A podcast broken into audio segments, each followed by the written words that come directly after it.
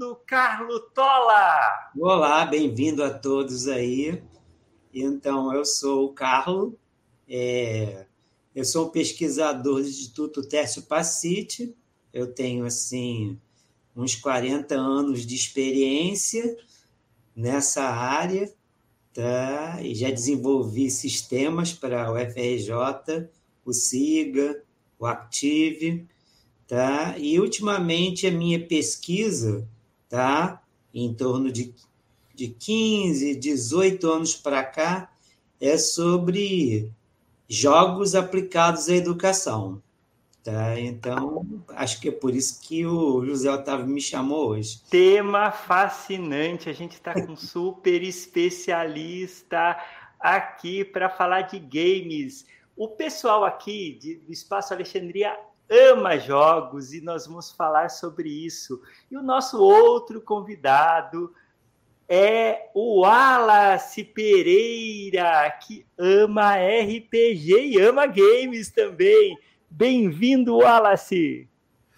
Professor José Otávio, muito obrigado pelo convite. Professor Carlo, muito é um prazer imenso estar aqui na presença de dois grandes mestres que eu admiro bastante na FRJ. Meu nome é Wallace, eu sou web designer, eu sou especialista em docência no ensino superior e sou mestre também em educação em ciências e saúde pela FRJ. É, no meu mestrado, eu pesquisei sobre o uso de jogos de RPG para o ensino de ciências. Então, é, o uso de, de, jogos de RPG com toda a sua formas de colaboração, a formas de, de é, não apenas de entretenimento, mas também é, a colaboração entre os seus participantes, ele é, tem um grande potencial e eu sou apaixonado por isso.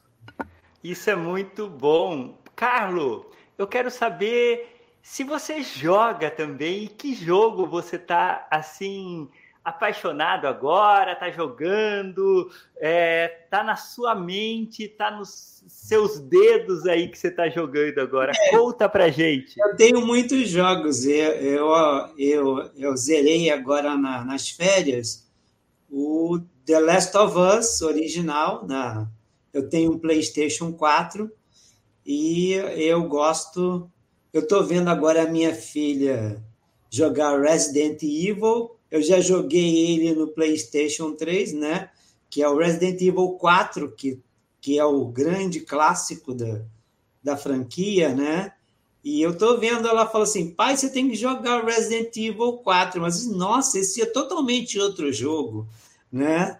Então, é, eu costumo, assim, quando estou de, de férias, é zerar jogos, mas também eu, eu gosto de jogar, por exemplo, jogos de computador e, em especial, é jogos que são open source. Então, um que eu jogo muito é o Zero AD, tá? que são civilizações que estão é, se desenvolvendo e entram em conflito no ano zero do, da era cristã. Né? Então, tem romanos, tem macedônios, né? tem chineses e, e várias civilizações, tá? E é interessantíssimo porque ele tem toda uma história, né? Você, fa você conhece os heróis, né? Então, o, os gauleses têm a Budica, né? O, é, os macedônios têm Alexandre o Grande, e aí você ganha bônus por estar usando essa, esses esses heróis. E um outro que eu também é, tenho jogado muito é o Simutrans, que é um jogo para você construir rede de transporte, tá? E fala assim, nossa, é tão legal esse jogo, acho que eu vou fazer uma versão, tá? Desse jogo é alguma coisa mais localizada para as pessoas poderem fazer sua própria rede de transporte né, no Rio de Janeiro, em Nilópolis, Niterói. o transporte aqui. Muito bom, Carlos. Dois dos jogos que você falou tá no top 3. A gente fez um levantamento aqui com 380 estudantes de mapas ah, e Resident Evil e Last of Us está no top 3 deles. Olha só. É. Então, estamos falando com a pessoa certa. Que o... Eu, você falou também da história, né? Tem uma boa história. E essa narrativa, Wallace, você falou de RPG, o Wallace está para trazer isso, jogos educativos. Como colocar, Wallace, uma narrativa boa na parte educacional? Porque muita gente, Wallace, fala assim: poxa, mas às vezes os jogos educativos são chatos. Conta para gente, Wallace, o que, que a gente pode fazer aí para trabalhar com essas narrativas e deixar muito legal para os nossos estudantes. Certo. É, os jogos de RPG, eles só pedem uma coisa do jogador, a criatividade. Então, é, utilizando a criatividade e educadores também associando a sua disciplina com essa, essa criatividade, você tem um mundo expansivo, né? É, eu já vi jogos de RPG para ensino de matemática é, não só para ensino de ciências. É, através da narrativa, você também consegue desenvolver é, jogos relacionados também à literatura. A, a, primeira pesquisa com jogos na educação foi de uma carioca na PUC, que ela utilizou sobre é, a literatura.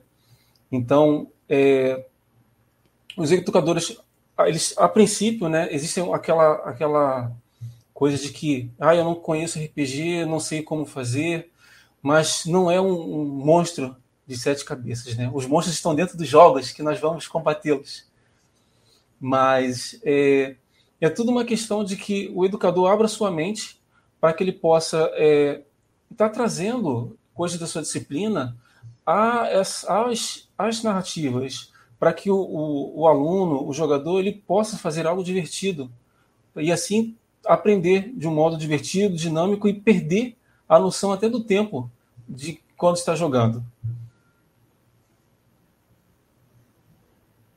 Ih, tá, o som caiu aqui. Né? É, essa noção de perder o tempo a gente perde mesmo, né, Carlo?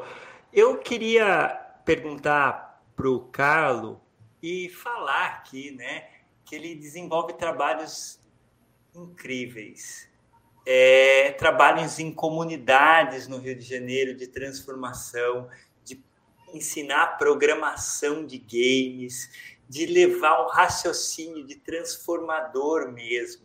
Eu queria que o Carlos contasse um pouco de histórias transformadoras que eu sei que mudou a vida de muita gente. O Carlos falou de 40 anos de pesquisa, mais de 15 anos é, em games mas eu acho que o mais importante é essas vidas que o Carlos, o Ala se transformam com a pesquisa aplicada, né? Carlos, você pode contar para gente um pouquinho dessas histórias? É, então, é... eu já estava pesquisando há algum tempo aí, né? É... O uso do, do, dos jogos na, na educação, tá?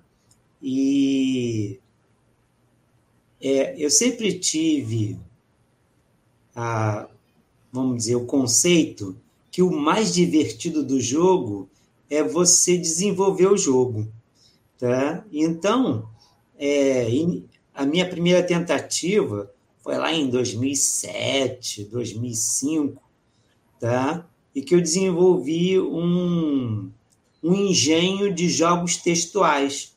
Tá? É aquele jogo que você escreve uma frase para tentar resolver a situação que você está lá. Tá? E, na verdade, o jogo era para é, o estudante desenvolver o jogo que ele quisesse. Tá? Então, ele era um livrinho assim, aqui o estudante podia botar uma foto, tá? E aqui um texto, e embaixo tinha um lugar para a pessoa escrever alguma coisa. Então, esse projeto Pindorama foi assim a primeira é, tentativa disso. Teve até uma pequena aplicação, assim, uma escola, tá? Mas a gente não conseguiu prosseguir isso. Na verdade, até esse, esse engenho foi reaproveitado pelo professor José Antônio Borges e ele transformou esse engenho no Jogavox, que é um engenho para fazer jogos para cegos. Tá? Mas o nosso projeto principal, já estamos há, há seis ou sete anos trabalhando com escolas lá de Costa Barros, tá? que é justamente nessa ideia de desenvolver é, o projeto de jogos. Então, como, como é que funciona? A professora chega em sala de aula é o seguinte: olha, tem uma proposta para vocês. E eu, eu, vou dividir a turma em dois, dois grupos. Um grupo vai ter aula convencional, tá? Copia do quadro e faz prova, tá? E outro grupo é vocês, eu vou dar uma especificação de um jogo e vocês vão desenvolver esse jogo, tá? Que ele vai fazer a pessoa aprender a matéria que eu vou dar aqui durante esse ano até o fim do ano. E aí é você escolhe, o aluno escolhe em qual grupo que ele, em qual time que ele vai ficar. O time copia quadro ou o time desenvolve games, né? Então é, acontece que vários alunos, né, em torno de. É interessante que é, o, normalmente são mais as mulheres que. Que as meninas, as meninas estão mais interessadas nos games, então. É, e então elas vão lá. Então tem todo um processo que a gente desenvolveu que é baseado assim no, no, em estudo é, publicados né, de como os desenvolvedores desenvolvem games, né? Então, tem aquele GDD, Game Developing Document. Então, os alunos eles trabalham esse, esse documento de desenvolvimento de games e todas as, as partes do game, tá? ou seja, desde a da concepção artística, os roteiros, storyboards, tá? e tudo baseado no, no requisito da professora. Então, a professora passa a ser o cliente e os alunos são o time de desenvolvimento que vai. É como eles fossem uma empresa, Carlos? Como é, eles como fossem fosse um, uma, empresa. uma empresa de games. Exatamente. Porque eles têm que entregar, então, o, o vamos dizer, o pagamento da equipe é passar de ano. e então eles entregam o jogo a professora joga, nossa, que bom, está funcionando. E eu aprendi várias coisas sobre a minha matéria que eu ia dar para vocês jogando o jogo. Então, é, é isso que a gente tem feito né, há seis anos lá, na, lá em Costa Barros, esse processo aí. Que bonito esse projeto, né? Vocês que estão nos ouvindo agora, porque vira também um podcast aqui do Espaço Alexandria nas principais plataformas. Vocês podem saber mais aí, pesquisar sobre esse projeto aí do professor Carlo e o Espaço Alexandria admira esse trabalho. Wallace, conta um pouco da experiência em escola, né? É aplicação, o que, que você vislumbra? E já faça um convite para o Wallace para uma aula de mapas, ele fa fazer uma, aula prática com os nossos estudantes. Vamos pensar nisso no futuro. Conta um pouco, você já aplicou isso no ensino superior, no ensino é, fundamental? A gente tem escolas parceiras aqui também do Espaço Alexandria, é, quem sabe a gente vai para lá, né? A gente usa telas grandes assim e a gente consegue estar tá fazendo um trabalho bem legal é, com é, é, algumas escolas, uma em Goiás e uma aqui na cidade de Porto Feliz. A experiência foi a aplicação de um jogo que eu desenvolvi para pesquisa do mestrado em uma escola pública aqui do Rio de Janeiro. Então eu criei um jogo chamado Do Ano Sangue Sem Mistério, que era um jogo de RPG para usando a temática da doação de sangue no ensino de ciências em uma perspectiva CTS, né, ciência e tecnologia. Então os alunos eles é, eles incorporavam é, profissionais da área de saúde que trabalham em hemocentro, né? Então enfermeiros, uh, médicos, técnicos de enfermagem, técnicos em laboratório, e eles percorriam as áreas do hemocentro, é, que são que é o trajeto de sangue, desde que ele é coletado do doador até ser é, passar por exames e chegar até o receptor de sangue. Então, é, os alunos eles não aprendiam apenas ciência, mas nós analisamos como eles aprendiam através do jogo. Então, tivemos oito, oito encontros onde esses alunos fizeram, percorriam essas etapas, desde a captação do doador, é, as, os exames né, de, de pré-coleta, a coleta e a pós-coleta, e também uma etapa onde é, foi feita uma simulação do jogo né, da doação de sangue. Então, eles é, discutiam sobre quais os aspectos é, éticos da doação de sangue, é, quais são os aspectos relacionados ao altruísmo, por que nós devemos doar sangue, é, quem deve doar sangue, quais cuidados devem ter. É, uma durante uh, o encontro, então os encontros foram feitos com alunos entre 13 e 14 anos. Eles discutiam sobre é, os aspectos a, da, da, vida que as pessoas deveriam ter para doar sangue, como por exemplo é, utilização de álcool, é, uso de drogas, sobre ter uma vida é, que possa fazer com que as pessoas é, doem sangue, visto que o Ministério da Saúde falam que determinados comportamentos sociais é, impedem pessoas de doar sangue, como, por exemplo, questão de parceiros sexuais, é, utilização de, de drogas recreativas, isso acaba impedindo as pessoas de doarem sangue.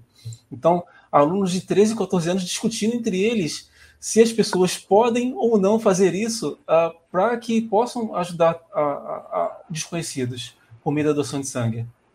É, o Wallace falou uma coisa aí de a, aprender como a gente aprende. Eu quero entrar agora nessa discussão com o Carlos, porque nós jogamos com a nossa mente, né? Junto com outras pessoas. Hoje em dia é tudo junto. É, o nosso cérebro está lá conectado naquele mundo dos games, Carlos no mundo dos games é onde a inteligência artificial do futuro com o Carlos. Gosto de falar do futuro com o Carlos. Como que essa rede de conexão entre a nossa mente, corpo e outras pessoas e inteligências artificiais vão fazer o futuro dos games, Carlos? Pois é, isso é muito interessante, até porque até né, acho que há um mês passado alguém me apontou um artigo sobre essa imersão do jogador no jogo. E eles têm até um termo científico para descrever isso, que eles chamam de estado de flow.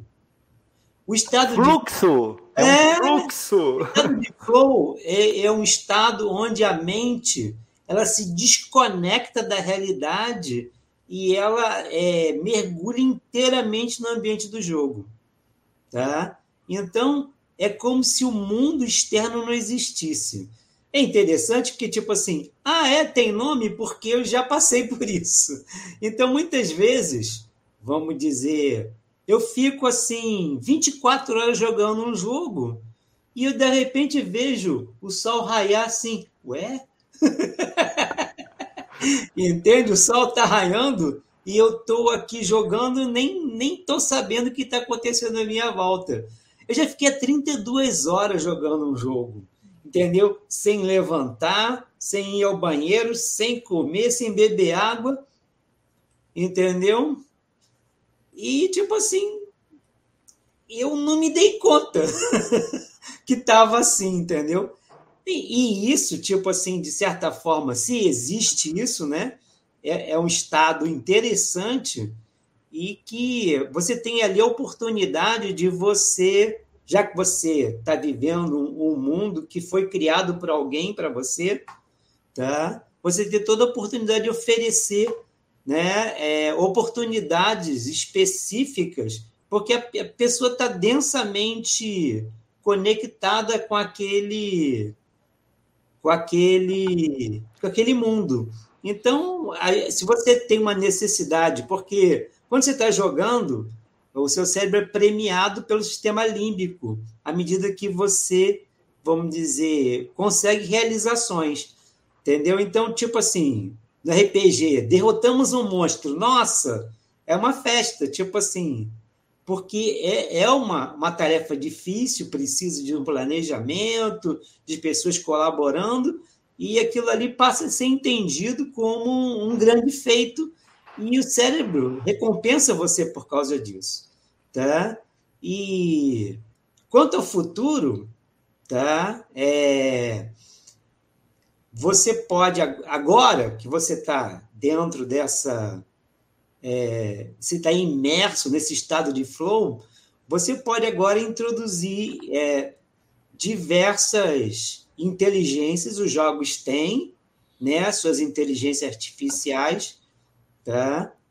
que ele, é, eles é, incorporam um desafio para você resolver, e o, o, o nosso propósito lá no meu, no meu laboratório de pesquisa, né, é justamente a criação de uma prótese, é, uma prótese cognitiva.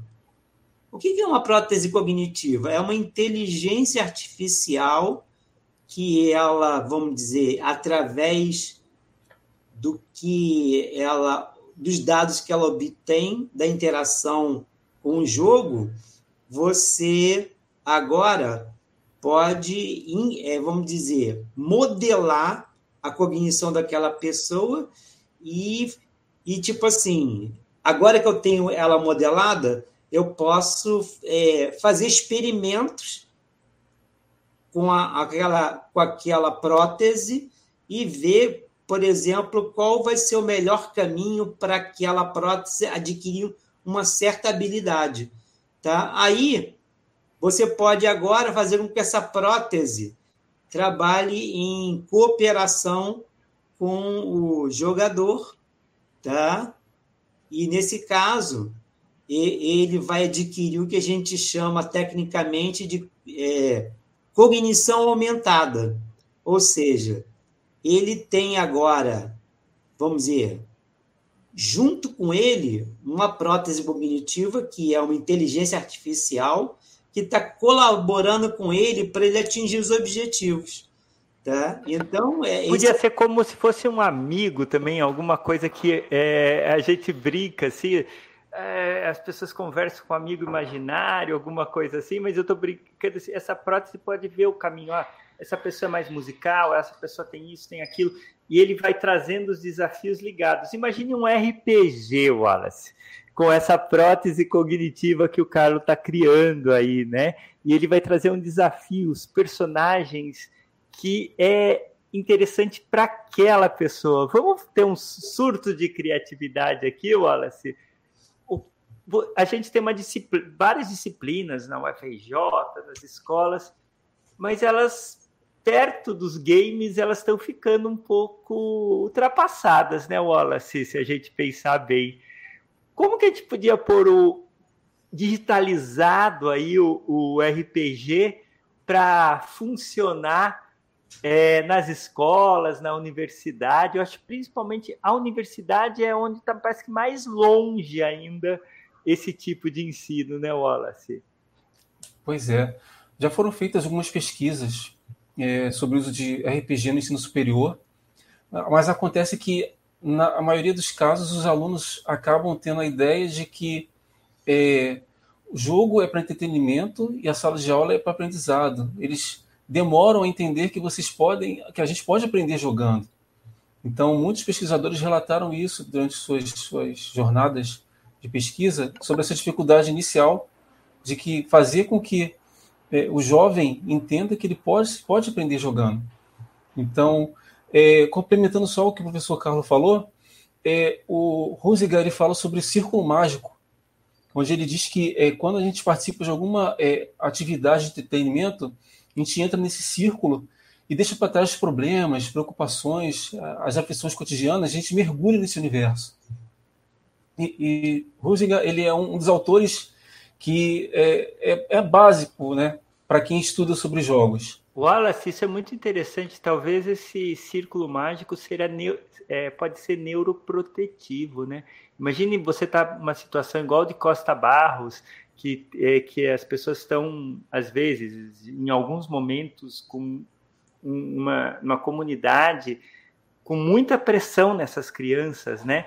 Então, esse momento aí do jogo, Carlos, isso pode ajudar a proteger mesmo o cérebro dessas crianças, o corpo dessas crianças? É, sem dúvida, porque, é, vamos dizer, o potencial do jogo de, vamos dizer, é, mediar o, a aprendizagem é gigantesco. Então, no ano passado, nós tivemos assim um experimento fantástico por quê?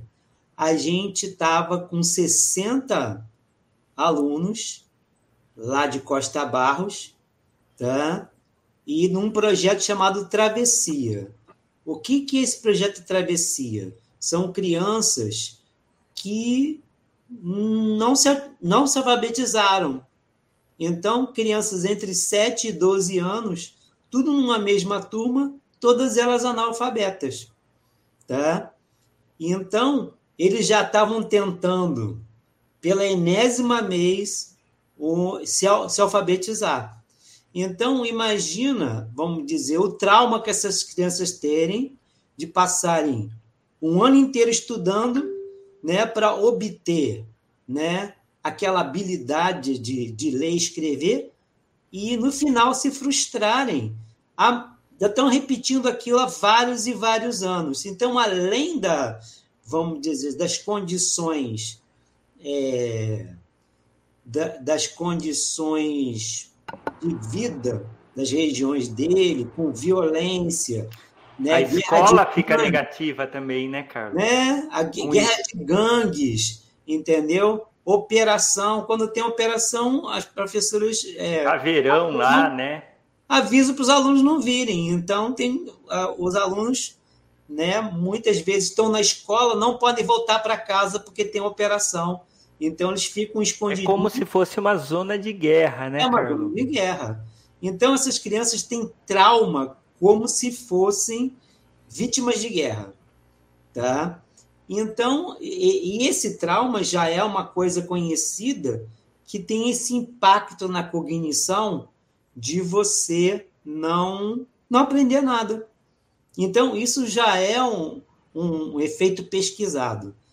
Mas aí, no ano passado, nós aplicamos a metodologia de games nessas crianças. Tá? Então, é, elas estavam. Elas foram desenvolver games sobre a sua própria vida na comunidade. Então, eles postaram lá cenários, né? dos lugares onde eles frequentam, padaria, tem igreja, tá? Tem É claro que não pode faltar, né, como referência geográfica, a boca de fumo. Então a boca de fumo estava no cenário, tá? Porque não tem como não estar, tá, porque eles passam todo dia ali, tá? E então eles desenvolveram, né? Essa, esses 60 alunos desenvolveram eles passaram esse tempo todo desenvolvendo esses jogos que eles desenvolveram para transformar o ambiente deles tá? numa coisa fantasiosa. Tá? Então, eles batizaram, vamos dizer, um ambiente de uma ponte que estava quebrada, tá? e eles não conseguem atravessar o valão, e eles transformaram aquilo num, num parque de diversão. Maze Park. Ou seja, você pular de pedra em pedra para eles, entendeu? Virou um game, tá? Então eles começaram a fantasiar sobre a, as transformando, vamos dizer, as agruras da vida deles cotidiana em alguma coisa lúdica. E o resultado foi que ao final do ano as 60 crianças estavam alfabetizadas. Meu Deus, você refez o caminho neurológico da aprendizagem. Essa história é incrível. Eu lembrei do filme A Vida é Bela, como se fosse em comunidade, né? Não só com uma criança, como tem no filme. Imagine um filme sobre essa história, né? Daria um, um filme incrível, um roteiro incrível aí para o nosso pessoal que desenvolve roteiro aí da UFRJ. Pensem nisso, porque é, essa história é maravilhosa. Você gostou também, Wallace? Também veio à minha mente essa referência do, desse filme do Roberto Benini. É você colocar a ludicidade dentro de uma situação de, de, de, de guerra, né? Uma situação de violência, né? É uma coisa que realmente você faz com que alivie, né? Faz com que a criança entre nesse círculo mágico e, e durante um certo momento esqueça toda essa situação de, violência que ela vive. E a FRJ, né? É cercada por comunidades, né? Temos o campus da Ilha do Fundão. E nós sempre temos escutado que é, muitas escolas têm é, interrompido suas atividades é, por conta de operações policiais. Então, esse é um momento em que é, a, a, universidade precisa né, estar atuando através dos seus projetos de extensão nessas comunidades e, assim, preferência por meio desses jogos, trazendo essas atividades lúdicas para que essas crianças, é, durante algum momento, elas possam continuar aprendendo e, e não ser afetadas é, tão, de forma tão negativa por essa situação que a nossa cidade vive, né? que o nosso país vive, que o mundo vive. Carlos, a metodologia de games inteligentes, essa metodologia é, de games que vocês usam, ela pode substituir a educação tradicional ou complementar? Como você explicaria isso? Porque aí a gente viu a educação tradicional, com todas essas dificuldades, acabou fracassando, né? Nesse caso específico desses 60 alunos. E a metodologia ela conseguiu recuperar esses alunos, reabilitar eles para a vida, né? E para o seu desenvolvimento, direito de desenvolver a mente o corpo aí de uma forma saudável. Você vislumbra essa metodologia implementada de forma massiva é, na educação brasileira? Com toda certeza. Essa é a minha pesquisa, minha meta de, né, de trabalho. Então, todo o meu trabalho é voltado para isso. Né? Então, é, vale a pena notar algumas coisas interessantíssimas sobre, sobre isso. Então, é, quando a turma. Então, por exemplo, a única professora que aplica essa técnica é uma professora de biologia. Então, é, o assunto do game são sempre assim: organelas celulares, né, genética, essas coisas assim.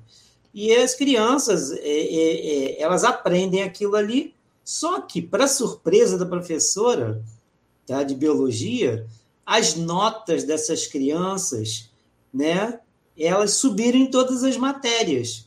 Então, vamos dizer, o, o, o copia do, do quadro, continuou estacionado, não porque ela impôs isso, mas porque eles escolheram essa modalidade de ensino.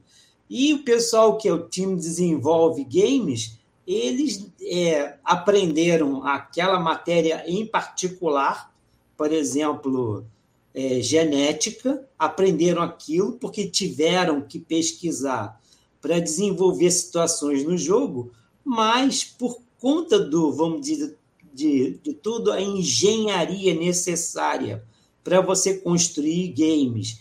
E eles programam os games em Python.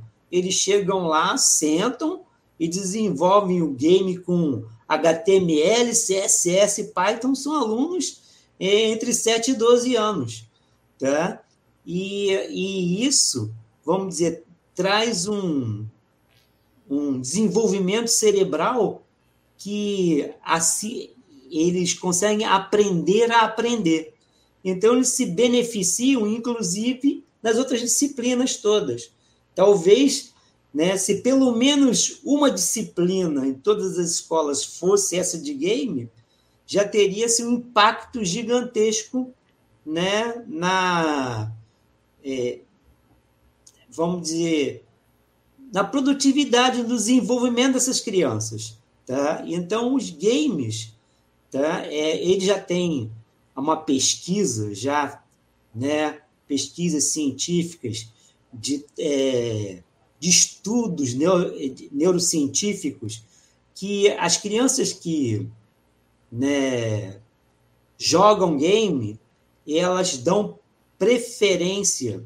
Você pode resolver problemas com praticamente qualquer parte do cérebro, tá? Então, normalmente, né, é, a, a, as crianças usam o seu cérebro reptiliano, que é a parte inferior do cérebro, que pelo nome já diz, a gente compartilha com os répteis. É a parte mais lá de dentro do nosso cérebro, né, Carlo? É, coisa eles... muito antiga na evolução das espécies. Então eles usam isso para resolver tudo, a menos das crianças, né, que jogam games. Essas crianças, tá? Quando botaram na ressonância magnética, tá? Ou seja, todas as crianças resolveram o problema. Hum. As que jogavam game ou as que não jogavam game mas as que jogavam game resolveram os problemas todos no neocórtex, que é... Olha, mais, mais novo, né? mais sofisticado. É, um, é uma aquisição exclusiva do ser humano. Nenhum outro parente nosso, tá? de espécie, primato, etc. Tal, tem o neocórtex, só nós. Tá? E o neocórtex é todo especializado para para a gente, vamos dizer, maximizar a nossa competência como ser humano. Não é interessante isso? Muito interessante. O Wallace, e poderia, você falou né, da questão ética aí no começo, que o, o seu trabalho traba, pensou isso, né? E o neocórtex é um lugar muito importante para trabalhar, para desenvolver essas questões éticas, né? Então, misturar os. Eu tô, eu tô interessado demais, né? Misturar o RPG com esse engenho aí do que o Carlos está trazendo, ou em Costa Barros, ou em outro lugar, parece promissor, hein, Carlos? Como Sim. que o Wallace fala dessa ideia de, de, de trazer esse, esse encontro para as crianças? Porque tanto o RPG, os games, eles podem salvar salvar uma geração. Sem dúvida. Eu, eu, eu acredito muito nisso.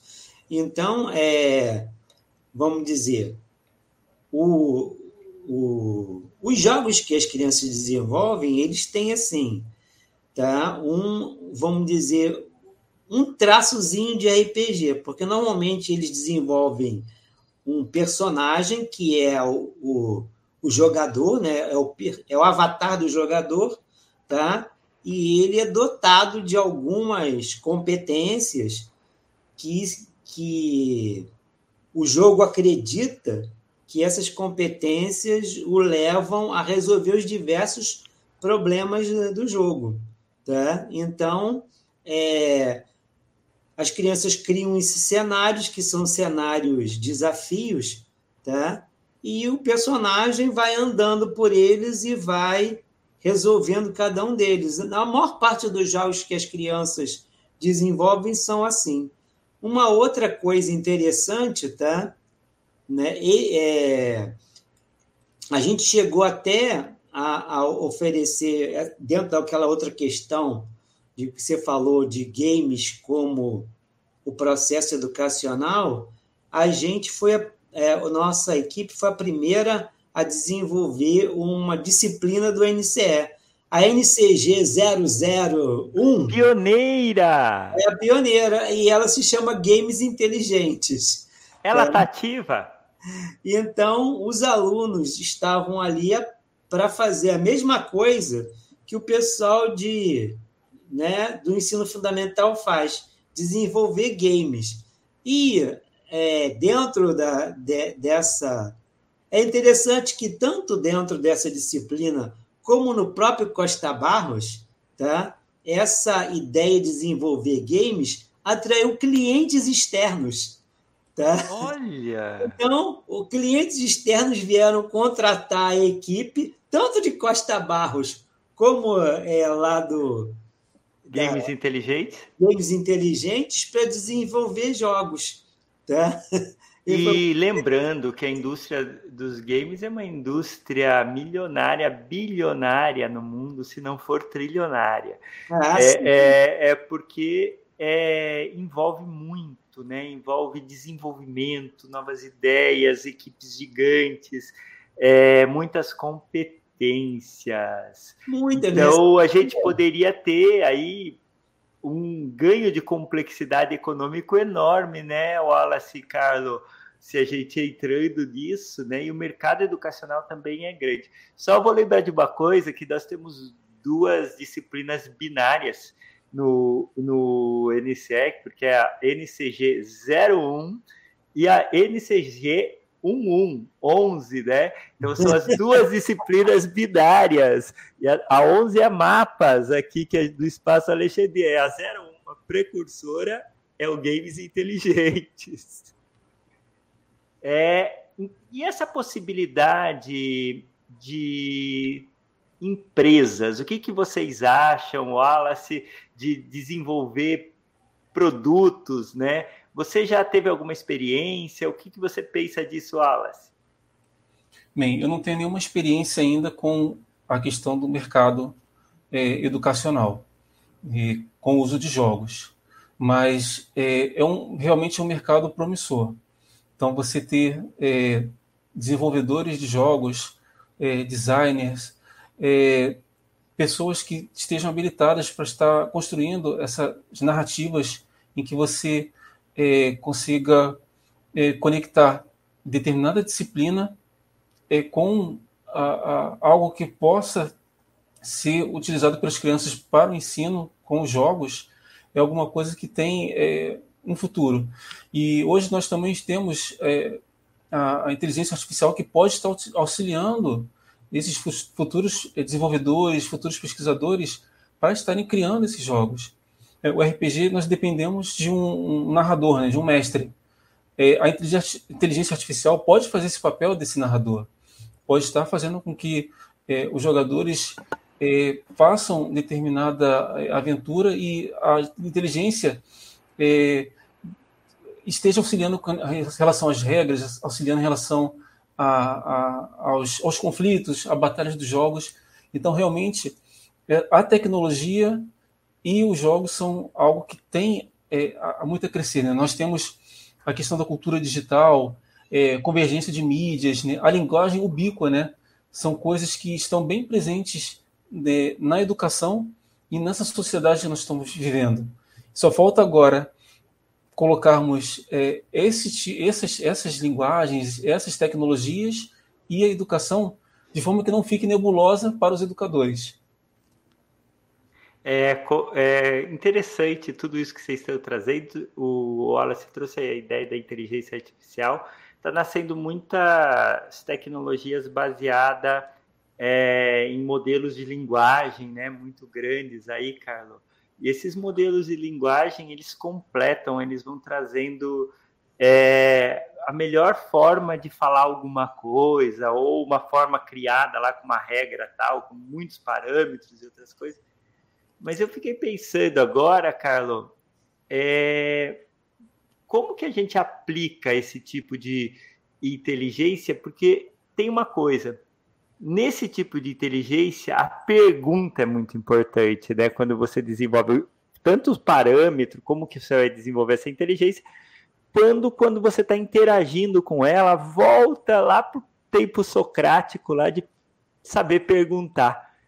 Um bom gamer tem que saber perguntar, Carlo? Ah, sem dúvida, né? Porque faz parte da, vamos dizer, do desafio do, do próprio né, do próprio gamer, de ele tentar é, descobrir o que, que tem para fazer. Então, a pergunta básica do gamer é: o que, que tem para fazer? O que, que é para fazer? Tá? E ele tem que. É, é, e, e, se ele fizer essa pergunta direta, ele não vai conseguir nenhuma resposta, porque nenhum game está afim de entregar o ouro na primeira, na primeira tela. Então, ele tem que agora reduzir aquela pergunta para a, o, a circunstância onde ele se encontra, tá? e agora fazer a pergunta específica para aquele cenário. Então, isso, é, dentro de um game de RPG, é, você vai ter isso num loop.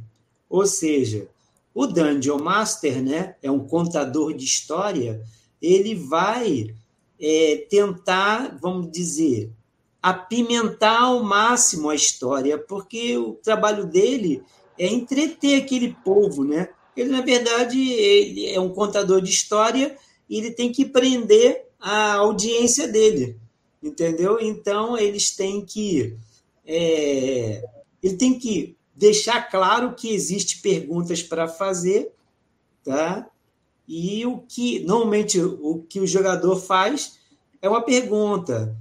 É, então, cada um com sua habilidade, será que eu consigo roubar o tesouro debaixo do dragão sem acordar ele? Então, esse é o ladino. Ele quer resolver, tipo, sem incomodar o dragão.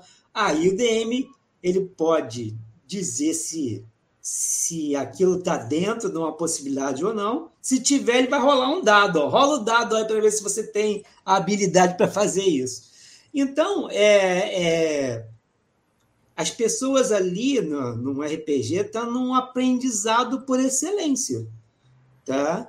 Então, no game também você está. Você, antigamente, os games vinham com. É, os videogames vinham com enormes manuais entendeu? Eles vinham numa caixinha, né? Shrink Wrapped, e aí você abria um manual gigante e lia aquele troço todo. Hoje em dia não tem nada. Jamais, né? Você abre lá a, a caixa do game só tem um CD. Nem CD mais tem, tem alguns. Né? É, o, PS, o, o PS5 o, agora nem tem mais CD, você compra ele. Tá na nuvem. Onde botar o CD. E aí agora você baixa o jogo e tá de cara com o jogo. E agora? Faz o quê? Uma coisa que eu gosto é observar a criançada jogando aqui. E eu observei duas coisas. Estava observando aqui o, o Minecraft. É, tem tem um, um, espaço lá que é, da, é junto com a NASA da Artemis, né?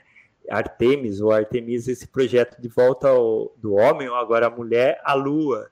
E eles criaram uma sala de aula muito incrível lá, e um projeto bem feito, só que só dá uns 40, 45 minutos de jogabilidade. É, é, um, é enorme, mas você consegue pegar a, a desses, fazer as aulas, pegar a, a nave e ir para a Lua nesses 45 minutos, né? É, é pouco para, mas já é, tem alguma coisa. Mas as salas de aula são bem interessantes mesmo, parecem salas e, e eu achei uma coisa diferente. E outra coisa são Roblox, que eu acho que é, uma, é um mundo também muito interessante. Eu estava vendo um jogo de restaurante que a criança consegue tocar um restaurante, mas com uma sofisticação, vai ganhando. Só que é o contrário. É uma jogabilidade que acho que você pode passar a sua vida inteira jogando esse jogo, que vai ser legal. E você vai ganhando. Por exemplo, demora acho que umas duas semanas para você conseguir ter a, o primeiro prato mesmo. Antes é cachorro quente, tem outras coisas.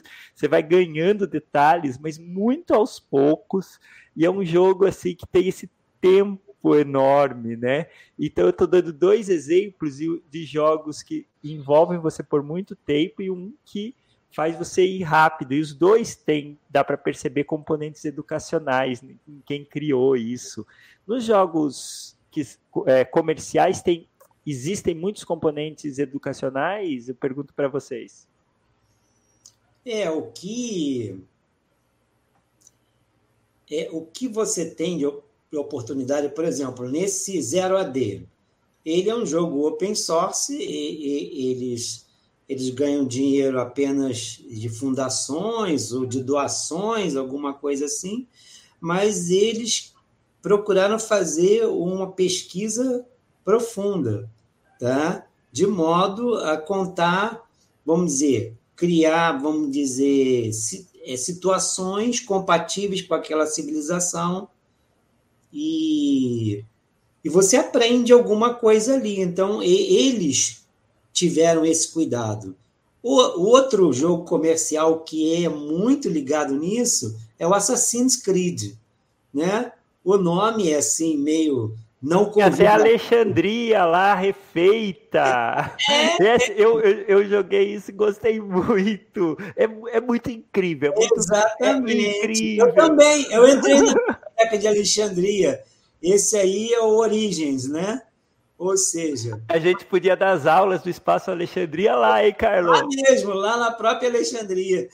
Então, é, ele é, é o pessoal ali do é, Ubisoft, né, que faz, é, eles têm um cuidado gigantesco de reproduzir a, a, a realidade daquela época. Então, eles contratam historiadores, eles mandam os artistas dele para o local porque eles querem que as cores das casas, entendeu, sejam iguais àquelas que existem lá. Então, os, os artistas que desenvolvem Assassin's Creed, eles passam meses e meses no local onde a aventura vai, vai se desenvolver. E você termina, né, tendo que aprender, né? Então você vai lá no, é, no, no Origins, né? Eu não zerei ainda, até porque eu só que eu, eu, eu vivo lá entrando em pirâmide, andar, cabelo pelo deserto, então explorar Saquara, o Vale dos Reis, entendeu? Então a gente termina conhecendo ali a, a geografia, por exemplo, no, no Odyssey, tem todo aquela, aquele entorno da Grécia Antiga, né? Você tem ali a Macedônia ali como vizinha, né? E tem você tem aquela rivalidade entre Esparta e Atenas, né? Então você tem aquelas esquadras que vivem se batendo, que é uma é, era uma realidade daquela época. Então é, você termina aprendendo eventos, até porque, por exemplo, você revive. Então lá no Origens você está ajudando Cleópatra com Marco Antônio para eles combaterem Otaviano. Entendeu? Não que eu sei disso, porque eu estava lá. em, primeira pessoa lá. você aprende história, não tem nada mais incrível, é, né? Exatamente. Então, é, é, é uma preocupação, vamos dizer, quase que educacional, porque o que, que acontece? Se o cara vai lá né, de uma empresa com muito dinheiro e, e escreve, escreve um fato que é uma bobagem, nossa, aquilo vai ser trollado em todas as redes sociais. Então, eles não têm outra saída senão fazer. Ser muito bom. Ser muito bom, ser muito fiel. Aí, no final, você fica né, vendo os créditos, tem milhares de pessoas naquelas equipes. Aí é dividido em países. No Canadá, aí passa mil nomes de pessoas. No Japão, mil nomes de pessoas. Na China, mil nomes de pessoas. E aquilo não acaba nunca. Ou seja, é uma multidão de pessoas para gerar 400 horas de diversão para você. Olha que coisa interessante. Agora vamos falar de um. Pra, estamos chegando aqui no fim, vou falar com o Wallace. Wallace, você, o Wallace também trabalha, né? É, dando com apoio na universidade, de toda a parte tecnológica. Você vislumbra, Wallace, também uma universidade que misture games, que misture os, o, as, a, essas lives que a gente está fazendo aqui e que seja aberta para a tecnologia, assim. A gente aprendeu a fazer isso durante a pandemia. Será que a gente não está esquecendo, Wallace, um pouco do que a gente aprendeu? Com certeza, sim. A universidade ela pode abarcar toda essa, essa tecnologia e é, passarmos ao nosso ensino que hoje, né, é, nós temos essa metodologia tradicional que é essa relação professor-aluno, quando o professor ele está acima dos alunos, é o detentor do conhecimento e os alunos eles podem estar construindo seu próprio conhecimento como o professor o auxiliando, o, o, o aluno sendo é o protagonista do seu conhecimento. E as tecnologias digitais e os jogos, eles podem fazer é, é, ser um, um, catalisador dessa, dessa potencialidade que existe na educação, né? Então, é, a universidade, ela realmente tem muito a, a, a, caminhar ainda. Os professores precisam estar com a mente aberta. Talvez a nova, nova geração de professores professores jogadores tenham essa, essa visão de que os jogos eles podem beneficiar muito é, é, ao seu, sua metodologia de ensino, é, auxiliar também a formação de novos é, licenciandos para que esses no futuro possam também estar utilizando jogos na educação. Precisamos também ter reformas no nosso sistema educacional para que uh, possam valorizar o uso desses, dessas metodologias é, é, ativas na educação. Hoje nós temos, é, tem se falado né, sobre o uso dessas metodologias ativas, mas nós percebemos que são é, movimentos que não são algo uníssono no meio educacional. Um professor aqui faz, outro faz, o professor Carlos lá em Costa Barros. É, precisamos que a, a, educação ela seja algo que é, possa vir.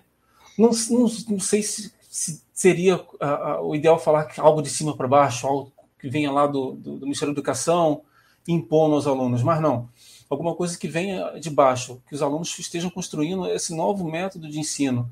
E isso, os, os alunos que participam do Espaço Alexandria, eles, eu acredito que eles tenham essa, essa visão mais ampla do que a educação no Brasil.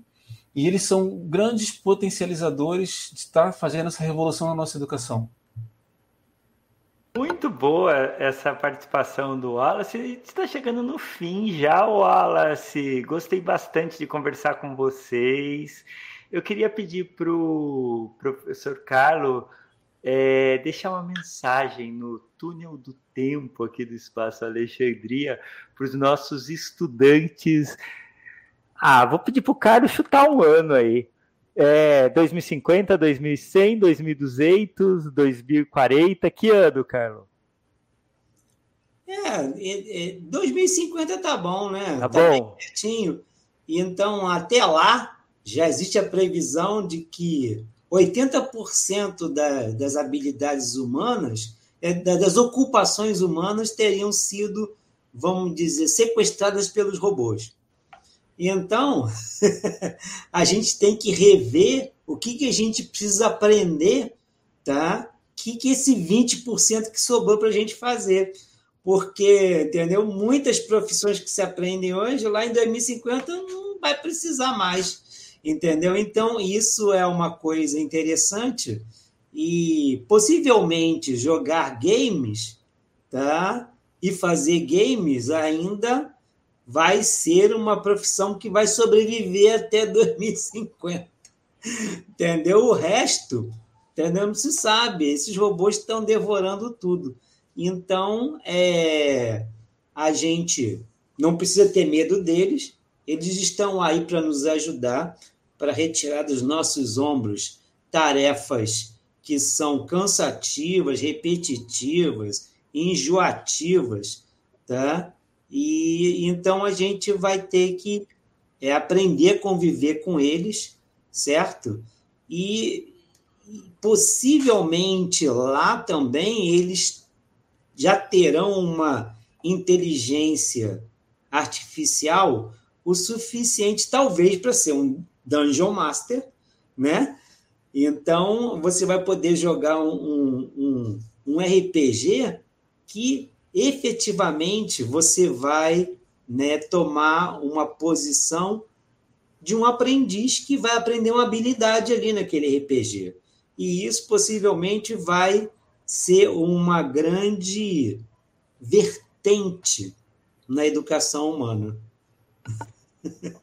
Mas com esse recado para os nossos estudantes do Espaço Alexandria de 2050, eu chamo o Wallace para falar como queria jogar o RPG com esses nossos estudantes de 2050.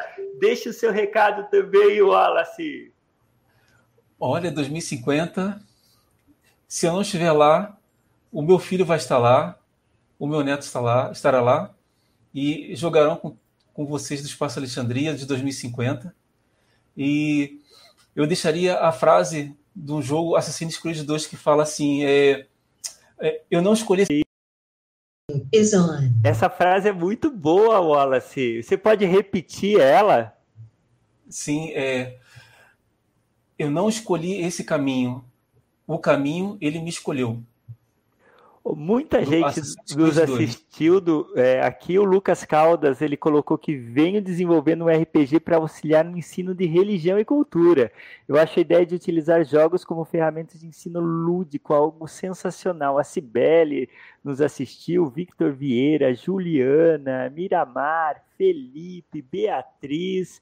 E com isso a gente encerra mais um Espaço Alexandria convida, só fico triste de não poder levantar e dar um abraço em cada um aqui, agradecendo essa excelente conversa que nós tivemos. Até a próxima, pessoal! Até a próxima! Até mais! Só vou finalizar aqui.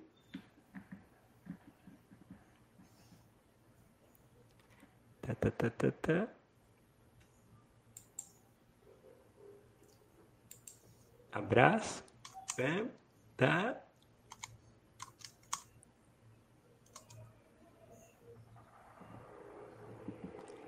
Ah, ficou muito bom.